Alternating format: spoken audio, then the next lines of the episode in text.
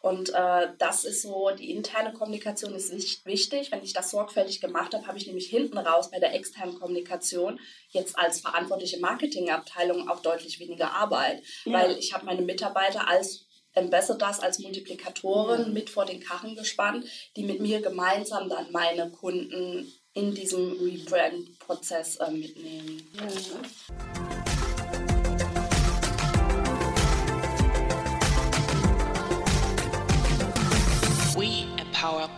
Hallo zusammen und herzlich willkommen zur ersten Folge eLearning Inc. in 2020. Ich hoffe, ihr hattet besinnliche Feiertage und seid gut ins neue Jahr gestartet. Mein Name ist Vanessa. Ich arbeite bei dem E-Learning-Anbieter EMC und bin Host dieses Podcasts rund um die Themen E-Learning, Digitalisierung und Weiterbildung. 2020 fängt für mein Unternehmen direkt spannend an. Ende des Monats findet die LearnTech in Karlsruhe statt. Die LearnTech ist das E-Learning-Event im deutschsprachigen Raum. Seit gut 20 Jahren sind wir jedes Jahr dabei. Und doch ist dieses Jahr alles anders. Pünktlich zur LearnTech hat die EMC nämlich ihren Markenrelaunch. Darüber möchte ich heute sprechen. Dafür habe ich mir Kerstin Steffen, Head of Marketing bei EMC und Hauptverantwortliche für den neuen Auftritt eingeladen. Zudem habe ich Simone Kiefer von der Agentur Zeitraum zu Gast. Simone ist Expertin für Marketingstrategie und hat unseren neuen Messestand entworfen. Mit den beiden habe ich bereits Ende 2019 zusammengesessen, um zu erfahren, was die Hintergründe zum neuen Markenauftritt sind, aber auch ging es mir darum, Tipps zu erhalten, was man generell bei einem Markenrelaunch beachten muss und wie eine gelungene Kommunikation intern ebenso wie extern aussieht. Ich wünsche euch ganz viel Spaß beim Zuhören und wenn euch der Podcast gefallen hat, freue ich mich natürlich riesig, wenn ihr ihn bewertet, teilt und weiterempfehlt. Hallo Kerstin, hallo Simone, schön, dass ihr beiden da seid. Hallo. Kerstin, seit gut zehn Jahren beschäftigst du dich nun mit Marketing und PR für Unternehmen. Was motiviert dich denn jeden Morgen, wenn du an deine Arbeit denkst? Oh je, mich motiviert tatsächlich ganz viel. Ich kann dir schon mal sagen, was mich demotiviert, und das ist Langeweile. Also ich mag das in der Tat ganz gerne, wenn äh, es total kreativ und wuselig äh, um mich rum ist. Damit meine ich aber auch Aufgaben und Projekte. Was mich aber auch motiviert, ist ein äh, wirklich funktionierendes Team. Also da gemeinsam irgendwie Aufgaben und Ergebnisse zu liefern und etwas bewegen zu können. Das finde ich total super. Und auch wenn ich sehe, wie ähm, ja, Kollegen an Aufgaben reifen und da über sich hinauswachsen. Mhm. Ich glaube, für mich als Teamleiter ist das mitunter, ich glaube, ich würde wirklich sagen, die größte Wertschätzung und auch die höchste Motivation, die man mir so geben kann. Und Simone, du hast als Lead Digital Consultant bei der Zeitraumgruppe jeden Tag mit unterschiedlichen Marken zu tun. Was war denn als Kind deine Lieblingsmarke? Ähm, als Kind meine Lieblingsmarke war tatsächlich Coca-Cola. Deswegen, weil ich es nämlich nicht trinken durfte. Meine Eltern hatten es mir natürlich verboten. Und umso begehrlicher war natürlich dieses braun-schwarze Getränk für mich. Ja. Und ähm, ich habe mich wirklich auf den Tag gefreut, als ich dann irgendwann alt genug war, in den Augen meiner Eltern endlich mal meine Cola zu trinken. Und witzigerweise ist das bis heute noch so, dass ich jeden Tag mindestens eine Cola trinke. Ich glaube nicht, weil es mir schmeckt, sondern einfach nur, weil ich es kann. Und oh, die Faszination ist ja verloren gegangen. Ja, genau. Also Cola hat mich tatsächlich auf eine emotionale Art gepackt, ja. wie sie es wahrscheinlich äh, gar nicht äh, erreichen wollten in ihrer Markenwelt. Einfach dadurch, dass es so lange für mich verboten war. Und Kerstin, welche Marken faszinieren dich? Verboten oder erlaubt? ja, ich muss ein bisschen schmunzeln und bin überrascht, dass die Simone Coca-Cola ja. sagt, weil uns verbindet nämlich eine Leidenschaft und das ist Disney. weil das ist, glaube ich, wo bei uns beiden das Herz so ein bisschen anfängt ja. zu schlagen. Und ich glaube, ähm, wenn man so an der Emotion gepackt wird, dann hat die Marke auch äh, tatsächlich alles richtig gemacht. Ja, du hast jetzt schon Emotionen angesprochen. Welche drei Eigenschaften machen eine Marke für euch beide denn zu einer Marke? Also für mich ist es, wie Kerstin gesagt hat, definitiv die Emotionalität. Wenn eine Marke mich nicht emotional toucht und, und angreift, dann fällt sie bei mir einfach komplett durchs Raster. Da hilft auch kein professioneller Blick auf die Marke mehr und ein Beschäftigen mit der Marke, sondern dann ist es bei mir einfach gar nicht im Relevant Set drin und ähm, ja, dann kann ich mit der Marke an sich nichts anfangen. Ja, und ich glaube, was dann auch die Emotionen ergänzt, ist einfach, ähm, dass die Marke auch ihr Versprechen einhält, weil da auch verlässlich zu sein, dem Kunden das zu geben ähm, und auch zu, ja, was das, was man versprochen hat, finde ich essentiell wichtig, weil ansonsten ähm, ja, ist man zwar emotional gepackt, ist aber nachher enttäuscht, weil das Markenbild oder auch vielleicht die Dienstleistung oder das, was das Unternehmen bietet, einfach genau. gar nicht zu dem passt, wie die Außendarstellung ist. Ja. Für mich ist es auch noch so der Faktor der Stabilität. Also für mich ist auch ein ähm, Faktor, wann ist eine eine Marke oder ein Unternehmen, eine Marke in meinem Kopf ähm, auch schon gekoppelt an so ein zeitliches Fenster. Also wie lange mhm. gibt es diese Marke schon? Ja, auch vielleicht vor dem Hintergrund, dass diese Marke eine gewisse Verlässlichkeit auch ausgestrahlt hat, was ja auch eine Existenzberechtigung gibt. Mhm. Das ist für mich aber schon auch ähm, ein Faktor, den eine Marke ausmachen muss, dass sie mich im besten Fall wie meine Cola ja, ja. mein Leben lang äh, begleiten kann. Das leitet jetzt auch super zur nächsten Frage und zu uns. Die EMC gibt es nämlich schon seit 20 Jahren. Bald ist aber alles neu, Kerstin. Was erwartet die Welt? Oh je, äh, wie lange ist nochmal dieser Podcast? Ich könnte jetzt ganz viel erzählen. Ich muss jetzt gerade überlegen, wo ich anfange. Also ähm, ganz klar in der Außenwirkung, also das, was man an den Touchpoints erkennt, wird natürlich ähm, eine große, signifikante Veränderung mit sich tragen. Das heißt, es wird ein neues Logo geben und ein wirklich komplett neues Design das ist auch ja immer das, was man zuerst erkennt. Das heißt, es war durchaus auch eins unserer Schlüsselbausteine, würde ich jetzt mal sagen, weil es natürlich sehr stark einfach von dieser visuellen ähm, Komponente getragen wird. Aber es ist ja nicht nur das Design. Ähm, und bevor es ans Schönmachen ging, hatten wir auch erstmal ganz, ganz viel konzeptionelle Arbeit, ähm, weil wir oder die EMC dabei ist, sich einfach auch neu zu definieren, auch das Thema Digitalisierung oder auch Transformation in ein neues digitales Zeitalter mitzugestalten. Und auch für uns das Ziel war einfach ein Stück weit globaler zu werden. Also du siehst, da ist einfach schon viel, mhm. war viel in der Erfindungsphase und da ging es erstmal noch gar nicht so um das Design. Und ähm, was wir äh, zuallererst mal gemacht haben, ist, ähm, uns um die Unternehmensvision und auch die Mission zu kümmern. Das heißt, es wurde neu definiert. Wir haben uns sehr viel mit den Unternehmenswerten beschäftigt, ähm, die USPs erarbeitet und das war eigentlich tatsächlich das Fundament. Und dann konnten wir seitens Marketing und Kommunikation und alle Agenturen, die mit involviert waren, einfach nochmal ähm, sozusagen ähm, ja, in die Ideenfindungsphase gehen. Und wir stehen ja für eben diese individuellen und maßgeschneiderten Trainingslösungen. Und so entstand auch der Claim, also Rewrite the way we learn. Und ähm, in einfachen Worten ausgedrückt heißt es, wir wollen das Lernen ja besser machen, indem wir einfach die Art und Weise, wie wir Lernen neu definieren und ähm, genau natürlich immer auf den Bedarf des Kunden angepasst. Deswegen man sieht, es ja war nicht einfach nur so dieses Schönmachen ja. nach außen und äh, ja ansonsten kann man natürlich die üblichen Dinge erwarten. Die Kommunikationskanäle werden in neuem Glanz erstrahlt. Es wird noch ein Website-Relaunch geben, die Messestände, das Merchandising. Also wie gesagt, ich könnte jetzt noch ganz ganz viel erzählen, aber ich würde sagen, lasst euch einfach überraschen. Ja, du hast jetzt mit überholtem Design und Globalisierung ja schon zwei Punkte angesprochen. Simone, was würdest mhm. du denn noch ergänzen? Was können Gründe für einen Neustart sein? Mhm, viele Marken werden einfach über die Jahre hinweg erwachsen. Ähm, die wachsen aus den Kinderschuhen heraus. Ähm, Kerstin hat es gesagt, die Internationalisierung Challenge, die mhm. IMC, was ein Neustart ist. Ähm, bei anderen Marken ist es vielleicht auch eine Fusionierung, ein Name ändert mhm. sich, ähm, äh, das Leistungsspektrum ändert sich vielleicht innerhalb von gewissen, ähm, ja, äh, gewissen Zeiträumen. Äh, man entwickelt sich weiter. Ähm, die Zielgruppe ist ein, ein großer Faktor. Auch die mhm. Zielgruppe ändert sich für viele Marken und das sind einfach ja, Geschehnisse, die auch von außen auf ein Unternehmen ähm, hereinkommen, auf das dann ein Unternehmen mit einem Rebranding reagieren kann, manchmal sogar reagieren muss. Ja. Ein neues Logo ist noch kein Erfolgsgarant für einen Markenrelaunch. Stimmst du dem zu? Absolut. Ähm, das Logo ist das Herzstück einer Marke, weil es auf allen Kommunikationskanälen natürlich mitgezogen wird. Aber ein Logo allein macht keine Marke aus. Was macht denn eine Marke? Also was sind so die drei Erfolgsgaranten für einen Marken-Relaunch? Ähm, was eine Marke ausmacht, hatten wir ja jetzt schon mit der Emotionalität und der Zuverlässigkeit, aber wie transportiert man das beim Relaunch? Mhm.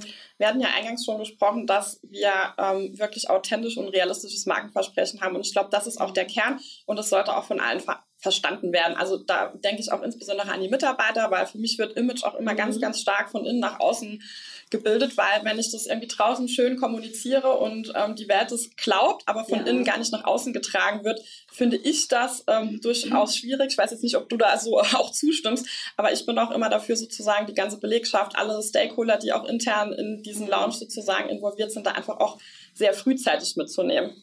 Ja, absolut. Also für mich ist es auch im Prinzip ein ehrliches, authentisches Markenversprechen, was am Anfang stehen muss, bevor man sich überhaupt an ein neues Logo oder ein neues visuelles Erscheinungsbild macht. Es muss einfach definiert sein, passt denn das, wie wir uns sehen und wie wir auch gesehen werden möchten, ähm, zu dem Leistungsspektrum, was wir auch fähig sind ähm, zu halten. Mhm. Ähm, das finde ich ist essentiell. Und dann natürlich, wie Kerstin auch gesagt hat, sind das die Markenmultiplikatoren, ja, mhm. und das sind in erster Linie natürlich die Mitarbeiter, ähm, die auch dieses ähm, Markenverständnis nach außen tragen müssen. Und für mich ist da noch eine dritte Komponente, das sind natürlich die Kunden, seien es jetzt im B2B-Bereich ähm, Kunden oder eben Endverbraucher. Wenn ich vorne meine Hausaufgaben nicht gemacht habe und kein authentisches und ehrliches Markenbild ähm, gestaltet habe, dann wird es auch bei den Kunden so nicht ankommen. Und da ist es einfach wichtig beim, beim Relaunch oder bei einem erfolgreichen Relaunch, dass sich die Kunden da auch wirklich mit an die Hand nehme und sie ähm, ja, mit mir zusammen diesen Relaunch begleiten lasse. Mhm. Jetzt hatten wir schon die Kunden und die Mitarbeiter. Da würde ich jetzt gerne was äh, fragen. Was ist für euch wichtiger, die interne oder die externe Kommunikation? Ich glaube, es ist, du kannst nicht sagen, ein Punkt ist wichtiger. Für mich steht beides, also 50-50 mhm. würde ich sagen, mhm. weil das auch das interne Markenbild ja nach innen getragen wird. Also da geht es ja auch darum, dass Mitarbeiter Werte verstehen. Das heißt, wir haben jetzt bei der IMC wirklich auch ähm, Markenworkshops geplant oder auch Werteworkshops, weil für jedes Team bedeutet es ja auch vielleicht ein bisschen was anderes, sozusagen, wie gehe ich mit diesen Werten um, die müssen verstanden werden. Und das andere ist natürlich die Außendarstellung. Klar, auch der Kunde muss das verstehen, die Außenwelt, da geht es um, aber auch um, ich sag mal, alles, was in Richtung Recruiting und Bewerber geht. Also es ist ja nicht nur die Kundenperspektive, da mhm. strahlt einfach so, so viel mit. Und ich glaube, da muss man sehr bedacht ähm, dran gehen. Deswegen kann ich auch jedem nur empfehlen, sich genügend Zeit für so einen Markenlaunch zu ähm, nehmen, weil das ist nichts, was man sozusagen irgendwie mal eben in zwei Monaten aus dem Ärmel schüttelt. Ja, also für mich ist es auch eher gleichgewichtet und ich glaube, was viele falsch machen, ähm, sie denken an, ich positioniere meine Marke, ich definiere Vision, Mission, ich mache das visuelle Erscheinungsbild neu, ich nehme vielleicht auch die Mitarbeiter dann mit in, wie Kerstin es jetzt angesprochen hat, in Workshops, und dann geht, glaube ich, vielen Unternehmen die Puste aus. Mhm. Dann ist, glaube ich, so etwas die Eigenwahrnehmung, naja, sobald ich aufs Knöpfchen gedrückt habe und ich einfach neu bin, dann ist für mich das Thema Markenrelaunch beendet. Und eigentlich muss man sagen, geht dann die echte Arbeit erst wirklich ja. los. Und äh, das ist so, die interne Kommunikation ist nicht wichtig. Wenn ich das sorgfältig gemacht habe, habe ich nämlich hinten raus bei der externen Kommunikation jetzt als verantwortliche Marketingabteilung auch deutlich weniger Arbeit, ja. weil ich habe meine Mitarbeiter als Ambassadors als Multiplikatoren mit vor den Karren gespannt, die mit mir gemeinsam dann meine Kunden in diesem Rebrand-Prozess äh, mitnehmen. Ja. Und wenn dann gelauncht ist, wie kann man dann die Mitarbeiter für die neue IMC jetzt zum Beispiel konkret begeistern? Du hattest jetzt schon gesagt, es gibt Workshops. Mhm. Also ich glaube, es gibt unterschiedliche Ansätze, die ganz gut funktionieren. Wir haben den Relaunch in drei Phasen unterteilt ähm, eben Understanding the Brand, wir haben Feeling the Brand und Living the Brand. Ähm, uns war es ganz wichtig, in der ersten Phase auch wirklich ein Verständnis für die Marke zu schaffen. Also dort ist auch der Zeitraum, wo eben diese Werteworkshops initiiert werden, wo wir nochmal ähm, beim jährlichen äh, Jahreskickoff der EMC nochmal das neue Markenbild vorstellen, auch erklären, wie wurde das entwickelt, was steckt dahinter. Ähm, dann äh, bei diesem, ähm, in der zweiten Phase bei Feeling the Brand wirklich auch war es uns wichtig, dass sowohl kundenseitig, aber auch mitarbeiterseitig die Leute äh, die Marke auch einfach fühlen. Das heißt, wir haben alle Kommunikationskanäle sozusagen aufgerüstet. Ähm, auch so Kleinigkeiten wie Goodiebags an die Mitarbeiter werden wir verteilen. Also ähm, genau, dass die einfach schon mal so ein bisschen sich auch mit dem Markenbild anfreuen. Und was wir uns natürlich auch erhoffen, ist so ein bisschen das Feuerwerk, dass dann so ein kleiner, kleiner Social Media Storm losgeht und äh, Genau, also das sind so ganz, ganz viele kleine Baustellen, ich, ähm, Bausteine. Ich glaube, da kann man als Unternehmen auch sehr, sehr kreativ sein. Und in der letzten Phase geht es auch darum, und das finde ich, hat Simone eben ganz schön gesagt, dass man das Brand auch lebt. Und da ist, ist sozusagen wirklich auch an allen, an, am Vorstand, an den Abteilungsleitern einfach das auch mitzutriggern, immer wieder darauf hinzuweisen. Und ich glaube, informieren ist da so ein bisschen das ähm, Zauberwort oder Schlüsselwort. Ich glaube, da werden wir auch nächstes Jahr noch ein bisschen was zu tun haben. Ja. Jetzt haben wir über die Erfolgsgaranten gesprochen. Mhm. Vielleicht jetzt einfach nochmal umgekehrt, Simone. Hast du mhm. schon mal erlebt, dass ein Neustart zum Fehlstart wurde? Das ist eine gute Frage. Ich müsste jetzt mal überlegen, ob ich Marken kenne. Hm, ja, also ähm, mir fällt jetzt zum Beispiel ähm, ein Produkt ein einer Marke, ähm, was nicht funktioniert hat. Ähm, und zwar war das vor einigen Jahren, ist das äh, Social Media Netzwerk Google Plus an den Start gegangen. Ja. Und ich selbst kann mich noch sehr gut erinnern, ähm, dass es damals Zugänge für dieses soziale Netzwerk nur gab mit speziellen Invites. Und man hat auf Twitter damals, haben Menschen, ich habe noch vier Invites übrig und wer möchte noch einen? Und es wurde extrem gehypt mhm. im Vorfeld und es sollte Facebook ablösen ähm, und sollte im Prinzip die Kommunikation nochmal revolutionieren.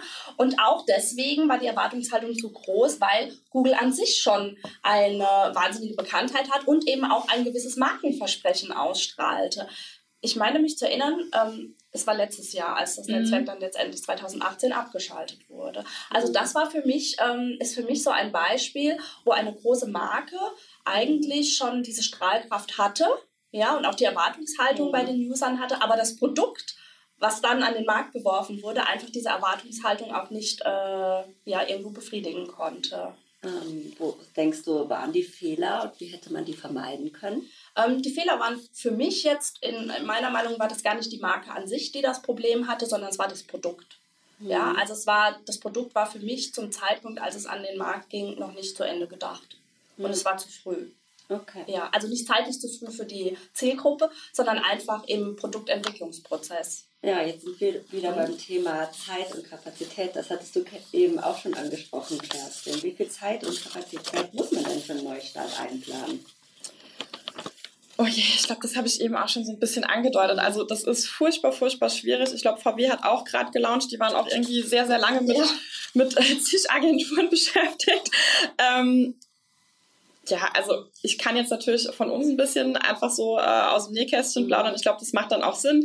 Also für uns ist es jetzt alles in allem von sozusagen Markenfindung, von Strategie bis zur neuen Webseite. Das nehme ich jetzt mal so als, als den letzten Meilenstein, sind es Summe in Summe fast anderthalb Jahre. Also da sieht man, da steckt schon viel ähm, Hirnschmalz und auch sehr, sehr viel Herzblut drin. Also bei uns ging es auch tatsächlich so, dass wirklich dann Vorstand sich Gedanken gemacht hat, wie soll die IMC neu ausgerichtet werden. Äh, die ganzen strategischen Dinge wurden besprochen, die Wertebilder, Vision, Mission neu definiert und dann ist das Marketing- und Communication-Team ich würde mal so sagen, Mitte 2019 sind dazugekommen, auch die Agentur ähm, dazugenommen, die uns unterstützt haben.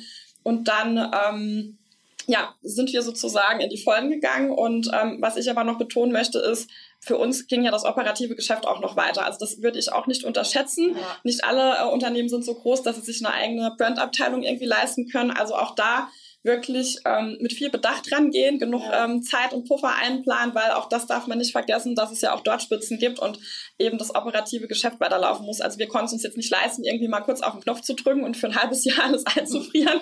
ähm, genau, und dann, äh, ja, genau, bis zum Launch und dann noch ja. zur Website. Also ich würde sagen, so Summe in Summe waren es bei uns anderthalb Jahre. Jetzt hatten wir eben auch schon über die ähm, Mitarbeiter gesprochen, aber die Kunden auch kurz angedeutet. Eine neue Positionierung bringt ja auch immer die Gefahr, dass Bestandskunden sich von der Marke abwenden. Wie kann man das denn vermeiden? Also für mich ist der Schlüssel dafür einfach Information.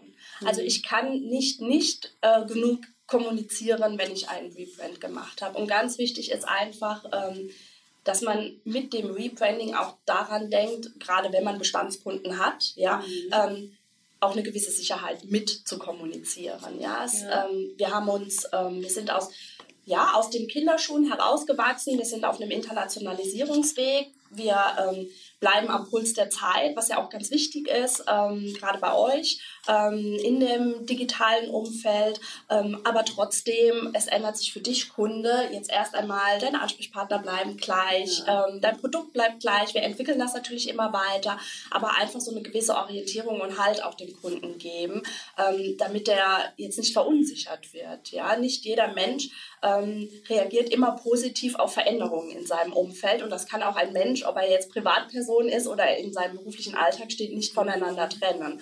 Und da ist es eben ganz wichtig und das machen uns ja auch ganz große Marken vor.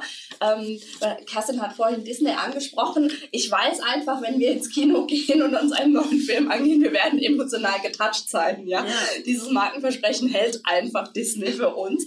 Und ähm, von daher ähm, ist das, glaube ich, ganz, ganz wichtig, dass man da sorgfältig ähm, informiert und kommuniziert, aber gleichzeitig aber auch die Sicherheit mitgibt. Ja. Es ändert sich jetzt nicht so viel für dich. Da sind wir jetzt auch wieder bei den Markenversprechen vom Anfang. Deswegen nochmal zum Abschluss. Möchtet ihr beiden unseren Hörern noch etwas zum Thema Rebranding und Kommunikation mit auf den Weg geben, was wir noch nicht besprochen haben jetzt?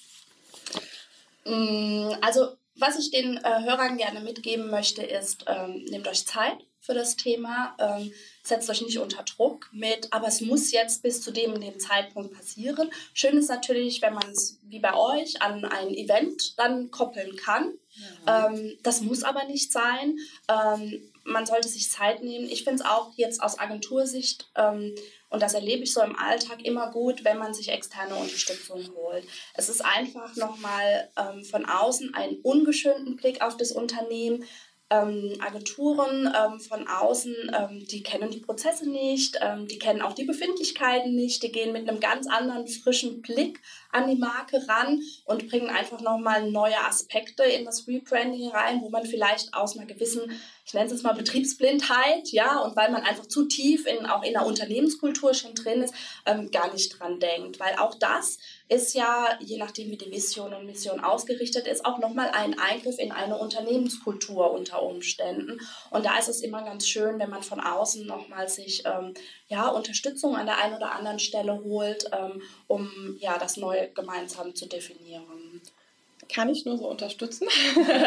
ich fand es auch ganz wichtig, ähm, nochmal, also äh, Agenturen oder einfach, du hast den ungeschönten Blick eben genannt, nochmal von außen zu haben, ähm, sich da einfach nochmal Feedback reinzuholen, weil wie du sagst, man hat einfach so ein bisschen den Tunnelblick und da ist es für mich und für mein Team auch ganz wichtig, da auf Sparringspartner ähm, zurückzugreifen, die da einfach uns auch eine große Hilfe waren. Und äh, für mich kann ich nur sagen, zum Abschluss ähm, mutig sein. Einfach auch mal äh, unkonventionelle Wege gehen. Und weil bei uns wird sich schon, glaube ich, wirklich signifikant einiges verändern. Mhm. Wir hätten es auch ein bisschen, ähm, glaube ich, softer haben können, aber da waren äh, Vorstand und ich, da muss ich dem auch äh, sehr danken an dieser Stelle, glaube ich, ein bisschen ähm, ja, mutiger unterwegs und äh, wir hoffen natürlich, dass es auch äh, nach außen und nach innen sozusagen dann fruchtet und dass wir im Januar dann gemeinsam eben einen super tollen ähm, globalen Markenlaunch dann auch gemeinsam feiern können. Ich glaube, da kann jeder gespannt sein, wenn er den Podcast hört. Das ist ja dann schon soweit. Dann danke ich euch für das spannende Interview und ähm, würde mit den zwei Abschlussfragen, die in jedem Podcast sind, schließen. Und die erste ist, welchen persönlichen Tipp möchtet ihr unseren Hörer geben, wie sie das Thema Weiterbildung angehen sollen? Also ich persönlich bin ganz großer Fan von Barcamps, einfach weil ich dort ähm, super fachlichen Austausch finde und das sozusagen nicht nur punktuell an einem Tag, sondern auch darüber schon ganz viele tolle Menschen kennengelernt habe, wie zum Beispiel auch die Simone, ähm, mein Netzwerk erweitern kann und da eben auch äh, sehr langfristig Kooperationen und Netzwerke aufbauen kann, die mir heute noch äh, sehr viel helfen und über die ich auch sehr, sehr dankbar bin. Mhm. Ähm, für mich ist der persönliche Tipp neugierig sein. Ja. Ähm, ich glaube, wenn man ähm, ein neugieriger Mensch ist und auch nach seinen, ich sage jetzt mal, geregelten Arbeitszeiten darüber hinaus das Thema, wie entwickle ich mich weiter für meinen eigenen Job, immer wieder sich in den Kopf äh, holt und dann eben schaut, okay, wo habe ich denn meine Stärken und äh, wie kann ich im Prinzip meine Stärken noch weiter ausbauen, nicht unbedingt auf die Schwächen schauen, sondern wo bin ich denn wirklich stark und wo möchte ich hin und ähm, was kann mir da helfen. Dann sind natürlich ähm, Netzwerke, Barcamps wunderbar, aber es gibt auch ganz, ganz viel, was ich zu Hause ähm, über ähm, ja, verschiedene Plattformen einfach lernen kann. Und äh, ja, jeder sollte so gewisse Neugierde haben, egal welche Position er begleitet und sollte immer wieder den Ansporn haben, sich neu eigentlich für seinen Job zu qualifizieren. Und welchen Interviewgast würdet ihr mir noch empfehlen für eine Podcast-Folge? Disney? das fände ich jetzt mal ganz spannend. Ich glaube, ich kann dir den ähm, Philipp Schindera empfehlen, der Leiter der Unternehmenskommunikation bei Telekom. Äh, der ist natürlich nicht direkt im ähm, im, äh, im Brand, äh, in der Abteilung Brand beschäftigt ist, der aber äh, ja auch die Newsroom der Telekom äh, komplett neu aufgestellt hat und da bestimmt auch das ein oder andere sehr Spannende über ähm, Reorganisation und auch wie man dort ins Team rein und raus kommuniziert. Ich glaube, der wäre ein ganz, ganz spannender Interviewpartner für dich. Ja, auf jeden Fall. Ich bleibe hier im Saarland. Ähm, ich hatte dieses Jahr Glück und durfte unseren Ministerpräsidenten etwas kennenlernen. Und ich nominiere jetzt mal den Tobias Hans hier an dieser Stelle, weil ich glaube, oder nicht ich glaube, sondern so wie ich ihn kennengelernt habe, sind digitale Themen sein Thema. Und ähm, ich fände es absolut spannend, wenn er mal sich hier äh, dir als Interviewpartner zur Verfügung stellen würde. Auf jeden Fall zwei tolle Gäste. Dann danke ich euch. Sehr gerne. danke an dich. Dankeschön. Dank. Tschüss. Tschüss. Das war mein Interview mit Kerstin und Simone. Ich hoffe, die Folge hat euch gefallen. Wenn ihr jetzt neugierig seid, wie der neue EMC Markenauftritt aussieht, dann lade ich euch herzlich nach Karlsruhe Ende des Monats ein. Freikarten gibt es über ir-c.de slash learntech. Auf der LearnTech habt ihr nicht nur die Möglichkeit, unser neues Branding zu entdecken, sondern ihr könnt auch live bei einer Podcastaufnahme dabei sein. Ich werde vor Ort mit der freien Journalistin Laila Haidar über eine veränderte Informationsaufnahme und das Thema Fake News in der digitalen Welt sprechen. Alle, die es nicht nach Karlsruhe schaffen, können die Folge natürlich wie gewohnt im Februar über ir-c.de slash podcast bei iTunes oder Spotify nachhören. Also, stay tuned! We empower people.